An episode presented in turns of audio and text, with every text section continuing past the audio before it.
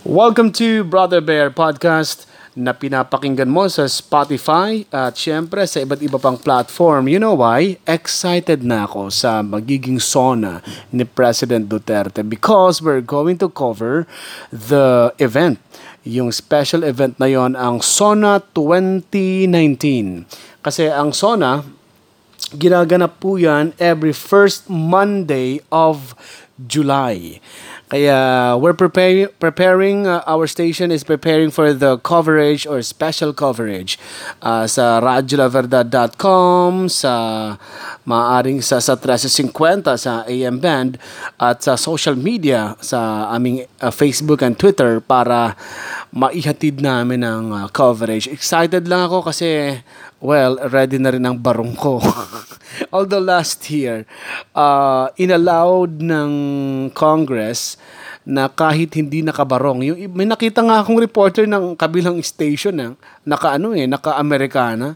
Alam mo para sa akin, ano eh, disrespect para sa akin, di ba? Ang pangulo nakabarong Tagalog, ikaw naka-Amerikana ka, di ba? Para para ka namang ano, uh, mas mas inano mo ba, mas uh, para mas parang mas mataas pantingin mo sa suot na damit or attire ng isang Amerikano, di ba? For me, uh, mas gusto ko ng nakabarong, okay?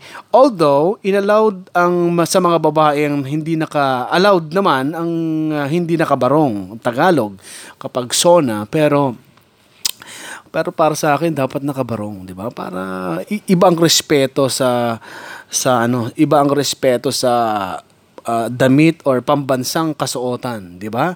Kung meron tayong pambansang wika na Filipino na ang subject na Filipino ay aalisin na sa college, meron tayong pambansang uh, damit or kasuotan na pwedeng suotin sa darating na SONA 2019. Na dalawa tuloy ang topic ko ngayon eh. Biglang nasingit tuloy itong subject na Filipino at Philippine literature. Eh. Tatanggalin na kasi sa kolehiyo yan. Tatanggalin na sa college. Di ba? Ikaw, anong reaction mo doon? Ikaw ba, papayag ka ba na wala ng subject o yung asignatura, Tagalogin natin, yung asignatura na Filipino at panitikan o Philippine literature ay tanggalin na sa kolehiyo. Ako kasi naniniwala ang dami pa rin walang tatanga-tanga sa Filipino, di ba? Kahit tayo mga Filipino, ginagamit nating uh, pakikipagtalastasan ang wikang Filipino sa bahay, pero nahaluan rin ng Ingles, pero hindi tayo makapagsalita ng straight Filipino, di ba? So, tapos, uh, uh, pa tayo ng salita, nagsulat tayo ng sentence, nagsulat tayo ng isang paragraph dyan, sigurado may mali na yung mga hindi hindi bihasa. So maraming ang hindi bihasa tatanggalin pa sa kolehiyo, di ba? Sana yung isang manananggulatan ng wikang Pilipino sana magawa ng paraan makapag ano ma, maiparating sa Supreme Court kung sa kailangan nilang kausapin yon kasi ang Supreme Court ang nagbigay ng ano uh, five pages na resolusyon na ang wikang Filipino nga at itong panitikan or Philippine literature ay hindi na ituturo sa college. Ako naman ang paniniwala ko, sabi ang ang, ang dahilan naman kasi nila kaya hindi na ituturo sa college kasi may K-12. Ituturo na yan sa elementary at high school. So ituturo na, dapat marunong na kayo sa panahon na yan. Pero you know, hindi eh.